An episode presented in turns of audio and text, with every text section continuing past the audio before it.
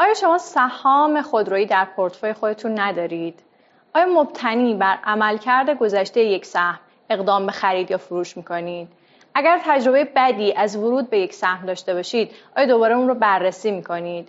اینها سوالاتی هستند که می‌خوایم در این برنامه از اتاق شیشه به اونها بپردازیم.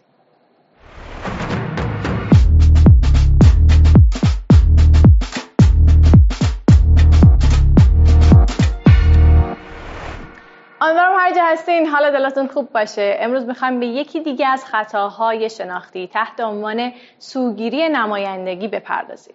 اول اجازه بدین این رو با یک مثال براتون توضیح بدم. فرض بکنید که به شما همچین سناریو، سناریویی داده میشه. گفته میشه که سارا 31 سالشه مجرده خیلی روکه دختر باهوشیه در دانشکده مدیریت و اقتصاد دانشگاه شریف تحصیل کرده و در دوران دانشجویی خودش علاقه زیادی به مسائل برابری و تبعیض داشته. شما فرض می‌کنید با توجه به این اطلاعات احتمال داره که سارا کارمند بانک باشه یا اینکه سارا کارمند بانک و یک فعال فمینیستی باشه. چند دقیقه تعمل بکنید و بگید که شما کدومی که از این دو گزینه رو انتخاب می‌کنید؟ اغلب آدم ها گزینه دو رو انتخاب می‌کنن اما متاسفانه جواب صحیح گزینه یکه. به چه دلیل؟ به این دلیل که طبق قانون احتمال در واقع وقوع همزمان دوتا رویداد کمتر از احتمال وقوع اون به تنهاییه. یعنی اگر سارا کارمند بانک باشه خیلی محتمل تر از اینه که سارا هم کارمند بانک باشه و هم یک فعال فمینیستی. یه سناریوی دیگر رو با همدیگه مرور بکنیم. فرض کنید که به شما گفته میشه که حمید یه پسر خجالتی و گوشگیره و خیلی علاقه به جزئیات داره بسیار منظم و مرتبه و خیلی هم ارتباط برقرار نمی‌کنه با آدم ها طبق این سناریو شما فرض می‌کنید که محتمل تره که حمید یک کشاورز باشه یا یک کتابدار. اینجا هم اغلب آدم ها گزینه دو رو انتخاب می‌کنن. چون به نظرشون می‌رسه که با توجه به اطلاعاتی که بهشون داده شده بیشتر بهش می‌خوره که حمید کتابدار باشه. در حالی که حمید کشاورزه یک سناریوی محتمل تره چرا؟ به این که ما در ایران حدود چهار میلیون نفر کشاورز داریم. در حالی که تعداد کتابخانه های توی ایران حدود چهار هزار تاست. بنابراین احتمال بیشتری داره که حمید کشاورز باشه تا اینکه حمید یک کتابدار باشه. اینها در مجموع داره به ما میگه که ما خیلی وقتا ممکنه دچار سوگیری نمایندگی بشیم. سوگیری نمایندگی وقتی اتفاق میفته که ما می‌خوایم یه احتمال رو تخمین بزنیم. در واقع وقتی می‌خوایم یک احتمال رو تخمین بزنیم نگاه می‌کنیم ببینیم که اون چیز چقدر شبیه یک نمونه ذهنیه که تو ذهن ماست. نگاه می‌کنیم ببینیم اون چقدر شبیه یک گروه یک دسته است و بعد مبتنی بر اون تصمیم می‌گیریم. مثلا میگیم ریش داره پس احتمالا مذهبیه. یا مثلا میگیم عینک داره پس احتمالا خرخونه. آدم ها رو گروه بندی و دسته بندی می‌کنیم و هر کدوم از اینا می‌تونن تاثیرات زیادی در زندگی ما داشته باشن. یکی دیگه از خطاهای معروف خطای قماربازه که در واقع سوگیری نمایندگی نقش مهمی رو در اون ایفا می‌کنه. و الان می‌خوایم با همدیگه این ویدیو رو ببینیم. مقالطه قمارباز اشتباهیه که در اون احتمال وقوع یه حادثه تصادفی مثل پیروزی یا شکست در یک بازی شانسی رو متأثر از حوادث تصادفی قبلی می‌دونیم. مثلا به شما میگن یه سکه میندازیم. اگه شیر بیاد سر هزار تومن برنده میشید و اگه خط بیاد هیچی.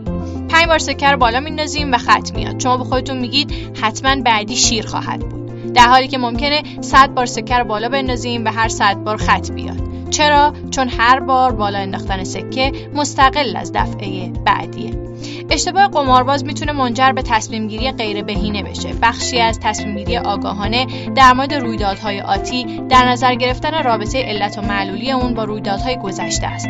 به عبارت دیگه ما رویدادهایی رو که در گذشته رخ داده به هم متصل می‌کنیم و از اونها به عنوان نشانه هایی برای رخدادهای آینده استفاده می‌کنیم. مشهورترین نمونه مقالطه قمارباز در سال 1913 در میز رولت یک کازینو در مونته کارلو اتفاق افتاد. در ده چرخش آخر چرخ رولت توپ روی عددی با پس زمینه سیاه ایستاد. از اونجایی که قماربازا فکر می‌کردن که خیلی وقته که توپ روی پس زمینه قرمز نیومده، شروع به شرط بندی علیه پس زمینه سیاه کردن. اما توپ همچنان روی پس زمینه سیاه فرود اومد. با ادامه روند قماربازا بیشتر و بیشتر متقاعد شدن که نوبت بعدی روی قرمز قرار خواهد گرفت. ازدهام جمعیت و شرطبندی ها افزایش پیدا کرد و ضررها هم به همین ترتیب بالا رفت. در نهایت بعد از 26 بازی متوالی که در اون توپ روی پیش زمینه سیاه فرود اومد بالاخره بر روی پیش زمینه قرمز نشست و بازی به پایان رسید. افراد زیادی ضرر کردند و در مقابل کازینو ثروت زیادی به دست آورد. این مقالطه به مقالطه مونتکارلو معروف شد که مترادف با مقالطه قماربازه این خطا در بازارهای مالی هم خیلی اثرگذاره. سرمایه گذارا تمایل دارن سهامی که ارزشش کم شده رو نگه دارن و سهامی که ارزشش افزایش پیدا کرده رو بفروشن. در واقع سرمایه گذارا افزایش مداوم قیمت سهام رو نشونه ای از سقوط می‌دونن و بنابراین تصمیم به فروش می‌گیرن. به همین ترتیب اگه قیمت سهام پایین اومده باشه می‌تونه به عنوان نشانه ای از افزایش قیمت در نظر گرفته بشه و بنابراین تصمیم می‌گیرن که سهم رو نگه دارن. در این حالت سرمایه گذارا بر اساس احتمال یک رویداد نسبتا تصادفی یعنی قیمت سهام و مبتنی بر تاریخچه رویدادهای مشابه گذشته یعنی روند قیمتهای قبلی تصمیم می‌گیرن. که البته این دو لزوما با هم مرتبط نیستن. سهامی که در حال افزایشه ممکنه به افزایشش ادامه بده. همطور که ممکنه سقوط کنه. یادمون باشه مسیر قیمت گذشته به خودی خود تعیین کننده مسیر آینده نیست.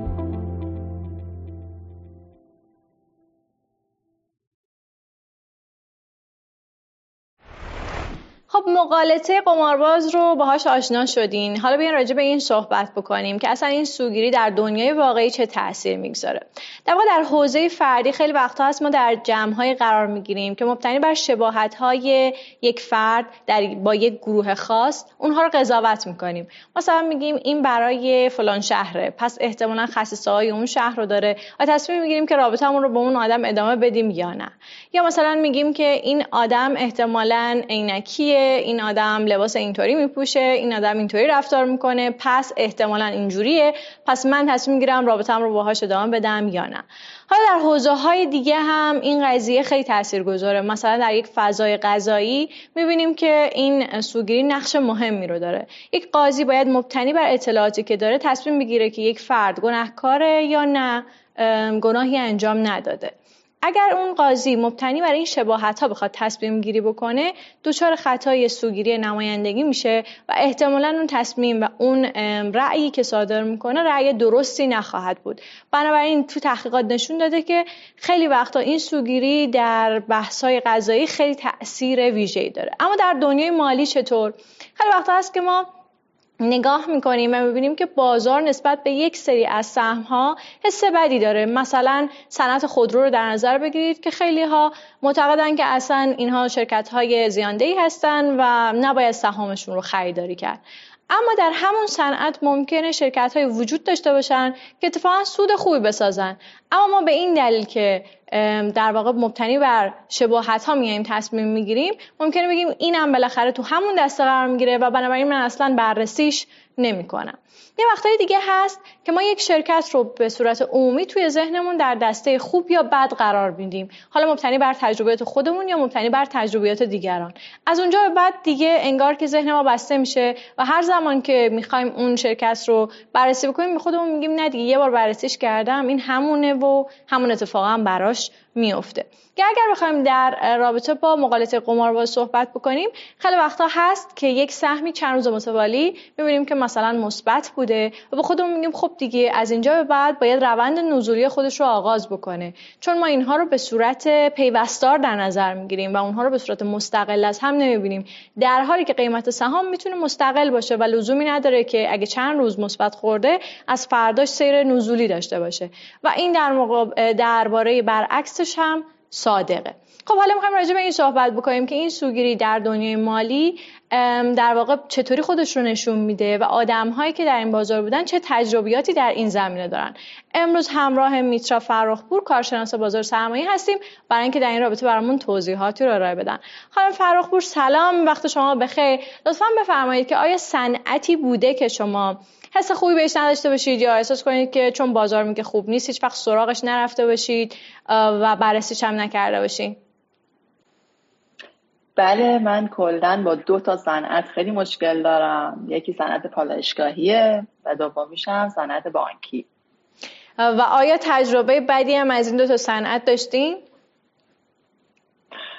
صنعت پالایشگاهی به وفور. میشه یه مقدار برامون توضیح بدین؟ بله بله. ببینید من حالا نمی‌دونم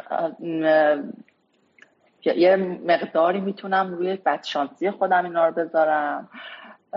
جزی نمی‌تونه باشه چون من هر وقت شرکت های پالایشگاهی رو تحلیل کردم و به سود خوبی رسیدم براشون با شرایط موجود به ناگهان یهو همه چی عوض شد یعنی شب خوابیدیم صبح بلند شدیم یهو فرمولا عوض شد نرخ عوض شد مواد اولیه نرخشون یعنی یه چیزی که دست یعنی دقیقا ریسک سیستماتیک شامل حال من به طور وضوح در سهام پالایشگاهی میشه.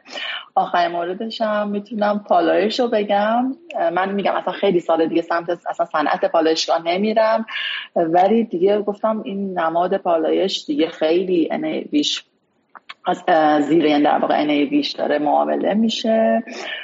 یه مقدار گفتم اینو بخرم می‌دونستم ولی جواب نمی‌گیرم و واقعا هم نگرفتم. در مورد خودرو چطور؟ یعنی در مورد خود رو راستش بیشتر ترسم نمی‌ذاره بخرم. خب هر کسی یه استراتژی داره برای اون سبدی که داره میچینه. خب من همیشه تو ذهنم این بود که هیچ وقت سهام شرکت های زیانده رو نخرم. و سال 98 بود که می‌دونستم خود رو رشد خیلی خوبی می‌خواد بکنه. حالا بنا به اون هینتایی که حالا به حال تو بازار بود و چیزهایی که میشنیدیم ولی بازم من جرئت نمی‌کردم بخوام برم سهام خود رو بخرم چون زیانده بود. و حالا نمی‌تونم بگم که هر وقت خریدم با زیان اومدم بیرون سهام خود رو یا هر وقت خریدم مثلا یه جایی فروختم که بعد از اون خیلی رشد کرد. همیشه داغش به دلم موند. خب یه وقتایی هست که به شما یه سهمی رو معرفی می‌کنن. مثلا ممکنه در همین صنعت خودرو باشه. مثلا نمی‌دونم نماد خدیزل رو فرض بکنید. آیا شما میرید بررسیش بکنید یا چون میگید که این دیگه من قبلا این توی بالاخره صنعت خودروه و احتمالا اون صنعت هم شرایط خوبی نداره اصلا از کنارش رد میشین و عبور می‌کنید؟ نه نمی‌تونم بگم نگاه نمی کنم یعنی اگه بستگی داره کی این حرفا زده باشه اگه کسی باشه که خب بهش اعتماد دارم به تحلیلش اعتماد دارم یا به اخبارش اعتماد دارم قطعا نگاهش می‌کنم. ولی در مورد سامان پاداشگاهی قول نمیدم. یعنی هر کی هم بیاد خب خانم تموم شده. در واقع یه سوگیری ما داریم به نام سوگیری نمایندگی که میگیم که وقتی که ما مبتنی بر شباهت هایی که یک چیزی با یک دسته ای داره معمولا در مورد اون اظهار نظر می‌کنیم. مثلا نگاه می‌کنیم میگیم که این شرکت های پالایشی اوضاعشون خوب نیست. حالا مثلا شبندر شپنا یا هر چیز دیگه هم شامل اینها میشه. برای من اصلا نگاش نمی‌کنم. یا این در مورد صنعت خودرو و بقیه صنایع هم در واقع همین به همین صورته. این در واقع یک خطاه شما نظرتون راجع به این خطا چیه؟ خیلی با تو موافقم می‌تونم بذاره حالا بازش کنم این موضوع بله بله خواهش می‌کنم. ببینید ما هممون فعالین بازار سرمایه حالا به خصوص حالا بورسش رو بخوام بگم اوراق بهادارش رو بخوام بگم هممون یک هدف داریم و اونم حتی اکثر بازدهیه. و اگه اینو بخوایم خورشید در نظر بگیریم اشعه هایی که به اون دایره ها از دایره خارج میشه راههایی هستش که هر کسی به اون هدفش داره می‌رسه. یعنی به تعداد فعالین بازار استراتژی های مختلف هست. خب مثلا من استراتژی یعنی مسیری که می‌خوام به اون هدفم برسم این بوده که سهام زیانده نخرم. توی ذهنم این بوده که خودروی یا زیانده هم یا حالا یا حالا نه فقط برای خودم مثلا تو شرکت که کار می‌کردم مدیر عامل اون شرکت یا مدیران ارشد اون شرکت این خطا رو داشتن. نقصه که خیلی سنشون بالاتر بود یه حالت بایاس داشتن. مثلا یه سری چجوری بگم تعصب داشتن به یه سری صنعت ها یا برعکس چه برای خریدن چه برای اصلا وارد نشدن. و من خب اینو به چش خودم می‌دیدم. برای خودم هم که اتفاق میافتاد. حالا یه سریشو می‌ذارم بر مبنای اینکه آگاهی در مورد اون سهم یا اون صنعت کمه.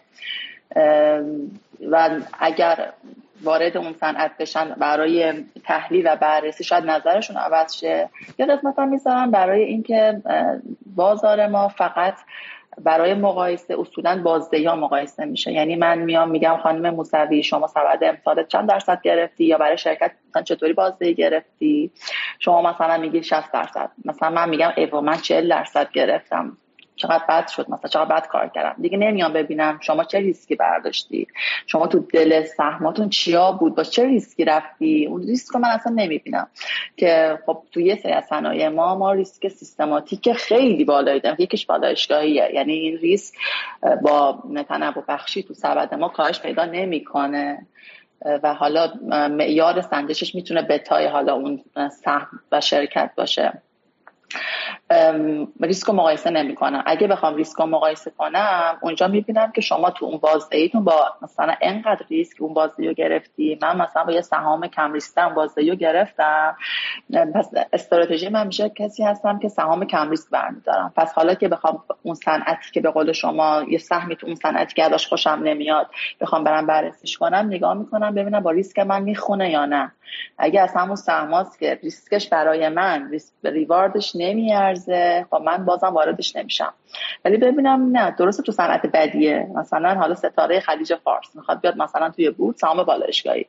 بررسیش می‌کنم ببینم من چقدر می‌خوام ریسک کنم چقدر می‌خوام پاداش بگیرم. این کار البته برای سهام پالایش هم کردم و جواب ندادم والا در هر صورت یه بررسی می‌کنم. اگه من قانع شدم نسبت به اون ریسک پروفایل خودم نسبت به اون توقعی که از اون سهم دارم در حال حالا یا اون شرکت رو قانع می‌کنم بخرن یا خودم. اگر که نشدم که بخوام با حالت شانس و اینا بذارم نه اصلا واردش نمیشم. یعنی بدون آگاهی اصلا نمی‌تونم این سهم رو بخرم. ولی یه وقتی یه سهمایی هم نیاز نیست انقدر بررسی کنیم من برای سهامی مثل صنعت پالایشگاهی ها مجبورم خیلی وقت بذارم براشون که قانع بشم چون یه ترسی ازشون دارم. ولی مثلا شاید برای صنعت فولادی اینطوری نباشم. یکی این داستانه یکم به هر حال همه ما انسان یه خرافات هم فکر کنم داریم. حالا اینکه یه صنعتی به دست ما نمیاد و این حرفا تو بازار من زیاد می‌بینم. مثلا خیلی میگن بانکی به دست ما نمیاد حالا پالایشی نمیاد پتروشیمی نمیاد. البته پتروشیمی فکر نمی‌کنم به دست کسی نیاد. ولی اینا هم هستی که همه اینا دست به دست هم میده آدم تصمیم گیری می‌کنه و خب خطایی که رخ میده تو تصمیم گیری ها همه بالاخره یه زمین هایی داره که خیلی رفتاریه دیگه. درسته. خب یه مقدارم راجع به خطای قمارباز صحبت بکنیم. من می‌تونم نظر شما رو اول راجع به قیمت بدونم. چقدر قیمت برای شما اهمیت داره؟ به عنوان اینکه شما به هر حال یک تحلیلگر بنیادی هستین دیگه. قیمت از منظر اینکه چقدر ارزش ذاتیش نزدیکه؟ منظور بله اصلا اساسا شما وقتی یه قیمت وقتی یه سهم رو می‌بینید قیمتش بالا یا پایین میشه چقدر براتون اهمیت داره؟ خیلی برام اهمیت داره. ولی اگه نظرم دیدم این باشه که اون شرکت یک شرکت رشدی هستش. حتی اگه قیمتش مثلا یه مقدار اوور شده باشه نمیفروشمش. یعنی چون می‌دونم در آینده دوباره اگه بریزه و اصلاح کنم دوباره روندش سعودیه ولی اگه ببینم نه این دیگه ته اون قیمتی که می‌تونه داشته باشه از اون سهم خارج میشم. شده مثلا یه سهمی رو بخرید بعد مثلا 5 6 روز متوالی مثبت پنج بخوره بعد به خودتون بگید دیگه خب دیگه بسته احتمالا دیگه الانه که این برگرده و بعد بفروشینش. رو سهم ببینید من حالا چون دیدم کلا خب بنیادی هستش مثلا 70 70 درصد سبد حالا شخصی ما بخوام بگم سهام بنیادی هم. رو سهام بنیادی نه. مثلا من برای مثلا یه 5 درصد منفی مثبت نمیفروشم. یعنی خب دیدم بلند مدت به هر حال تحلیل بنیادی برای یک سال با شما صحبت نمی‌کنه. یعنی شما روند آتی شرکت رو می‌بینید حداقل یه سه چهار سالی سهم رو می‌بینید که امروز میخریدش. ولی برای اون 20 درصد 30 درصد باقی مونده آره این کارو کردم. در یه وقتایی هم فروختم بعد از اونجایی که فروختم به شدت سهم رفته بالا. می‌تونید مثلا برمون یه مثال بزنید که یه سهمی رو خریده باشید بعد پنج روز مثبت پنج خورده بعد فروختین و بعدش رفته بالا. بله. من یه مقدار از سبدم و دو سال پیش کماسه خریده بودم. از این سهمایی هم بود که واقعا تحلیل خاصی هم نداشت. یعنی بچه ها تو بازار تحلیل کرده بودن. زمانی هم بود که بازار داشت سهمای کوچیک و خیلی خوب می‌خرد یعنی حجم میخوردن به شدت حجم میخوردن. منم خب دلم نمیاد نخرم. گفتم حالا سبد بنیادیم هست. یه مقدارم مثلا این سهم رو بخرم. تهش حالا پول از بین بره خیلی نیست. فکر کنم مثلا 30 درصد سود گرفتم فروختمش. بعد از اونجا فکر کنم نمی‌دونم. 20 برابر شد 20 برابر ده برابر شد. باور کن یه عدد خیلی که تو بازار می‌گفتن کماسه حماسه یعنی حماسه آفریده بود. خب. خیلی آره. من نمی‌خوام راست جای شما باشم و حال شما رو ولی درک می‌کنم که احتمالا حال خوبی نبوده. حال مصوی یه چیزی بگم خدمتتون. ببینید واقعا هم قضیه ریسکه. من فقط بازده رو نمیشه فقط ببینید من نمی... ریسکش مثلا الان مثلا cryptocurrency ها که می‌بینیم چقدر حالا مثلا جوونا به خصوص دوست دارن برن وارد بشن. این بازار ارز دیجیتال. طرف بازده رو بازده رو داره می‌بینه که مثلا فلان ارز چند برابر شد. ولی از این ریسک رو نمی‌بینه. ریسکش خب به شدت بالاست. یعنی اینجا حداقل اگه نمی‌دونم حالا سهمت بس سهمه هست. اونجا یه سری نمی‌دونم چجوری بگم. یه سری ریسک هست مثلا مثل همین بستن اون صرافی. مثل خیلی از این ارزهای دیجیتال مثلا بازی پانزی هستن خیلی هاشون هرمی خب اطلاعات ندارن اونایی که حالا رو اینا رو می‌خرن. خب ریسکشون باید ببینن. من مثلا برای همین کماسه فقط بازدهه نبود. اون ریسکه برای من نمیارزید. یعنی من ریسک به ریوارد به نظرم خیلی مهمه تو بازار سرمایه. که با هم دیده بشه. برای من ریسکش زیاد بود. من راست شما خیلی نارد نمی‌کشم اینجوری ریسک کنم. درسته. خب توی مثال برعکسش چی مثلا بوده که شما یه چند روزی سهمتون منفی بخوره. بعد احساس کنید که دیگه اصلا وضعیت داره از کنترل شما خارج میشه. این سهم دیگه الان احتمالا مثلا شاید الان انقدر منفی خورده که دیگه نگهش دارید. بگید بالاخره دیگه من الان دیگه بر میگرده و ولی متاسفانه از اونجا دوباره دیدید که هی رفته پایینتر و پایینتر. ارزم خدمت شما که آره من اون سالی که کنتور همه رو بیچاره کرده بود سال بکنم 94 95 بود. خب مثلا کنتورم تو استراتژی سرمایه که من می‌خواستم بخرم نبود. ولی همون تو اون قسمت 10 20 درصد سبب یه مقدار گفتم کنتور بخرم. هی من دیدم که داره میاد پایین تا یه مقدار میانگینم کم می‌کردم یه ذره بخرمش. خبر میومد که قرارداداش حالا البته کنتور واقعا کلاهبرداری بود یعنی صورت مالی می‌داد. که کدان میشه. یعنی دیگه تحلیلگر چیکار باید کنه. بعد اطلاعات اطلاعاتی که می‌خواد به دست بیاره از رو کدال دیگه. درست. ما خب اعتماد داشتیم ولی خب کلاهبرداری بود. خب میخوندیم می‌بینیم ای قرارداد امضا شده و اینا. مثلا اونجا من میانگینم کم می‌کردم. ولی دیدم نه این همین دور داره میاد پایین. یعنی هر روز بدتر و بدتر بود که واقعا با یه ضرر خیلی بدی فروختمش. البته خب خوشحالم که اون موقع فروختم چون بعدش دیگه اصلا رفت بسته شد نماد و خیلی اوضاعش خراب شد. خب خانم فراخپور یه خطای دیگه که همطور که گفتم اسمش قماربازه. به این معنیه که ما وقتی می‌بینیم که در واقع یک یه تاسی رو میندازیم بالا یه سکه رو میندازیم بالا پنج بار مثلا خط میاد. بعد به خودمون میگیم دیگه از بار شیشم دیگه باید شیر بیاد. مگه میشه پنج بار پر سر هم دیگه خط اومدن؟ ولی اینها مستقل از همدیگن و می‌تونه به همدیگه ربطی هم نداشته باشه. این در بازار سهام معمولا خودش رو به این صورت نشون میده که آدم ها میان بعد از چند روز مثبت خوردن به خودشون میگن خب دیگه چون به صورت پیوسته در این رو نگاه, نگاه می‌کنن میگن دیگه الان وقت برگشتنشه. نظرتون راجع به این چیه؟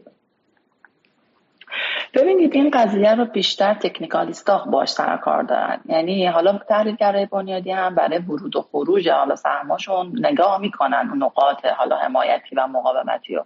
ولی بیشتر حالت این خرید و فروش روی مثلا 5 تا مثبت 5 تا منفی نمی‌دونم کندل نمی‌دونم تایید کننده این صحبت ها رو تکنیکالیستا بیشتر انجام میدن.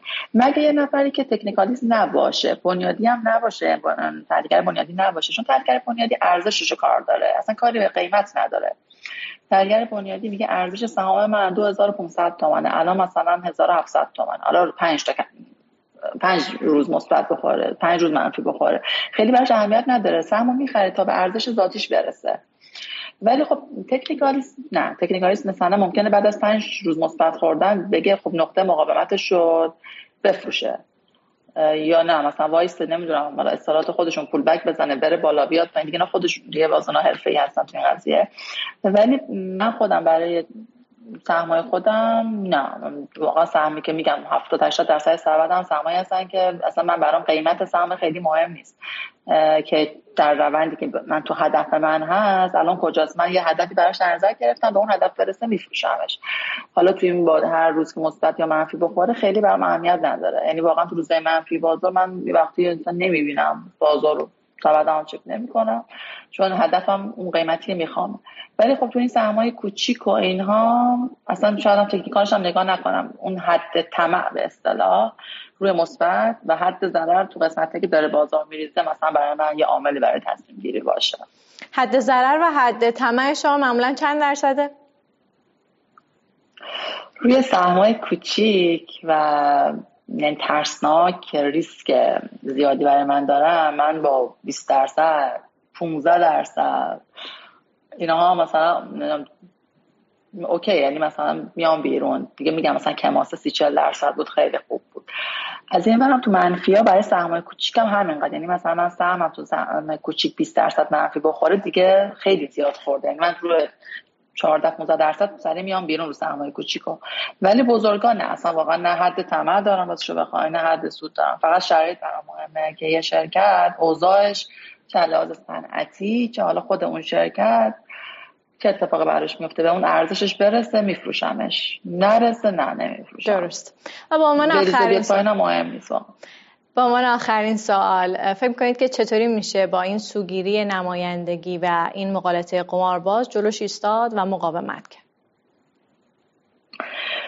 خب اولا اینکه من نظرم اینه که شناخت هر کسی نسبت به آن چیزی که هست. من نمی‌تونم ادای مثلا یه نفر که تو بازار داره فعالیت می‌کنه مثلا یه تیپ خاص مدل خاص سرمایه گذاری داره من مثل اون رفتار کنم. هر کسی باید خودش رو بشناسه ببینه که حد اون دامنه اون ریسکش چجوریه ریسک پذیره ریسک و ریزه اصلا خودش رو اول بشناسه. اگه من خودم بشناسم خب خیلی از خطاام کم میشه. یکی خودشناسیه به نظر من.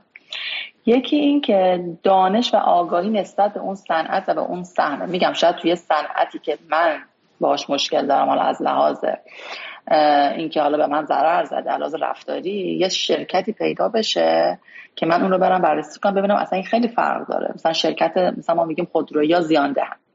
ولی من یه سهم خودرویی مثلا خزامیا همین پارسال پیارسال واقعا اوضاع شرکت خوب شده بود. تمام تحصیلاتش رو داشت پاک می‌کرد اهرامش و اون ریسکاش خیلی کم شده بود. درآمدش خیلی زیاد شده بود. خب این شرکت هم دو گروه خودرویی بود. خیلی برای من مثلا با خودرو یا سایپا مثلا فرق می‌کرد. و حتی برای شرکت هم مثلا حالا تیم تحلیل ما پیشنهادش میده ولی خب دقیقا مدیران شرکت استراتژیشون این نبود که وارد سهام خودرویی بشن. یکی شناخت خود آدمه.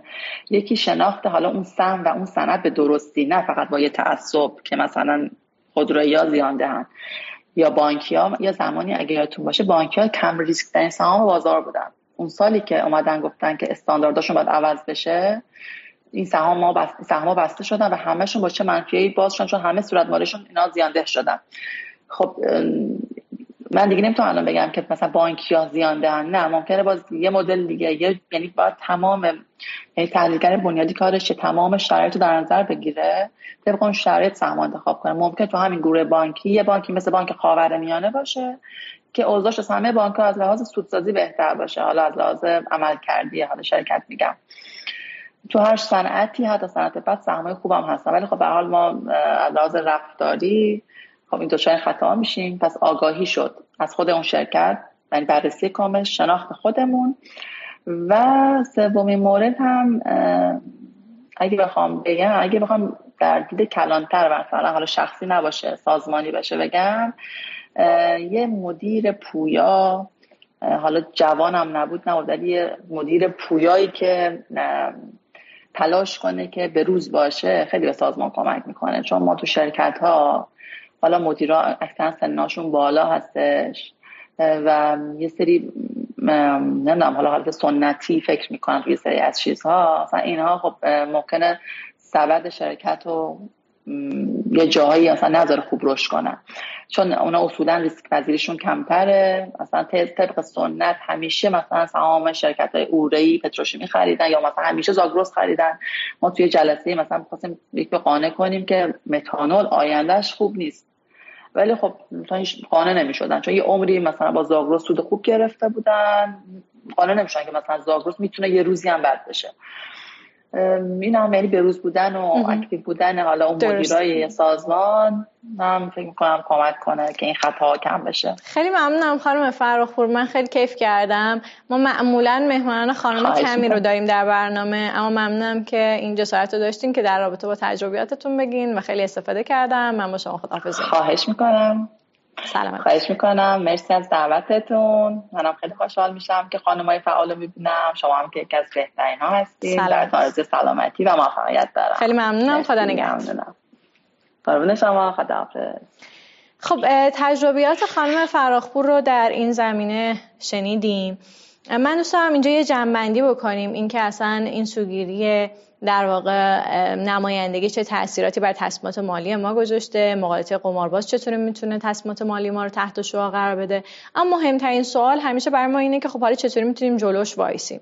من تو همه برنامه وقتی می‌خواستم راجع به این صحبت کنم همیشه گفتم خب خیلی سخته و عملا نمیشه جلوش وایساد و اینا. این در مورد این سوگیری هم صادقه چون معتقدم که ما در واقع سخت افزار مغزمون جوری طراحی شده که مستعد این خطا هستیم و بنابراین جلوش وایسادن خیلی کار سخت و پیچیده ایه اما تحقیقات زیادی نشون میده که وقتی که ما یک آگاهی به دست میاریم نسبت به این میانبرها خود این آگاهی می‌تونه باعث بشه که تصمیمات ما یه مقدار بهینه تر بشه اصلاح بشه و چیزهایی از این دست. تو گام بعدی احتمالا یه گزینه خوب اینه که ما وقتی که فیدبک می‌گیریم خیلی وقتا رفتار خودمون رو تغییر میدیم شاید بد نباشه که یک تیم های یک گروه های چند نفره داشته باشیم که هر از گاهی بشینیم و این تصمیمات مالی خودمون رو با دیگران مطرح بکنیم و اجازه بدیم که اونها راجع به, اون تصمیم که ما گرفتیم یه مقدار قضاوت بکنن. واضحه که خب به هر حال یه بخشش اینه که اون افراد هم یه آشنایی اولیه‌ای با این مفاهیم شناختی و رفتاری داشته باشن تا بتونن به شما فیدبک بهتری بدن. در نهایت میگن که کسانی که با علم آمار آشنا هستن کمتر مستعد این خطا هستن. هرچند که تحقیقات نشون میده که آماردان هم دوباره این خطاها رو درگیرش میشن و اینها رو از خودشون بروز میدن. اما احتمالا آشنایی شما با علم آمار احتمالات باعث میشه که بتونید بهترین رو بفهمید و خطاهای خودتون رو بهتر درک بکنید. چند تا مورد هم خانم فراخپور گفتن که می‌تونید اضافه بکنید و اینا رو در مجموع کنار هم دیگه قرار بدین. خیلی هم ممنونم از اینکه تا اینجا برنامه همراه من بودین. من نازنین موسوی اینجا استادیو بورسان. برنامه سرمایه گذار شد. تا پس فردا ساعت 14 مراقب خودتون باشید.